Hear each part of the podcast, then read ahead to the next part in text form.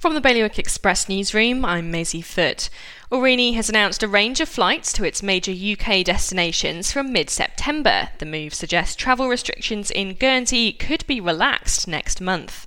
A Jersey constable has been fined £4,000 and banned from driving for 18 months after being found guilty of dangerous driving. Chris Taylor denied deliberately driving into the legs of a cycling race marshal. Healthcare costs for Guernsey children will be significantly cut from September next year. The services will be subsidised by the state with money it'll save by scrapping family allowance for higher income households. And a Jersey based entrepreneur has been ordered to stop works, which included installing an outdoor giraffe statue on a listed farmhouse. The Tamba Park creator has been served two stop notices. For more on all of today's stories, visit bailiwickexpress.com.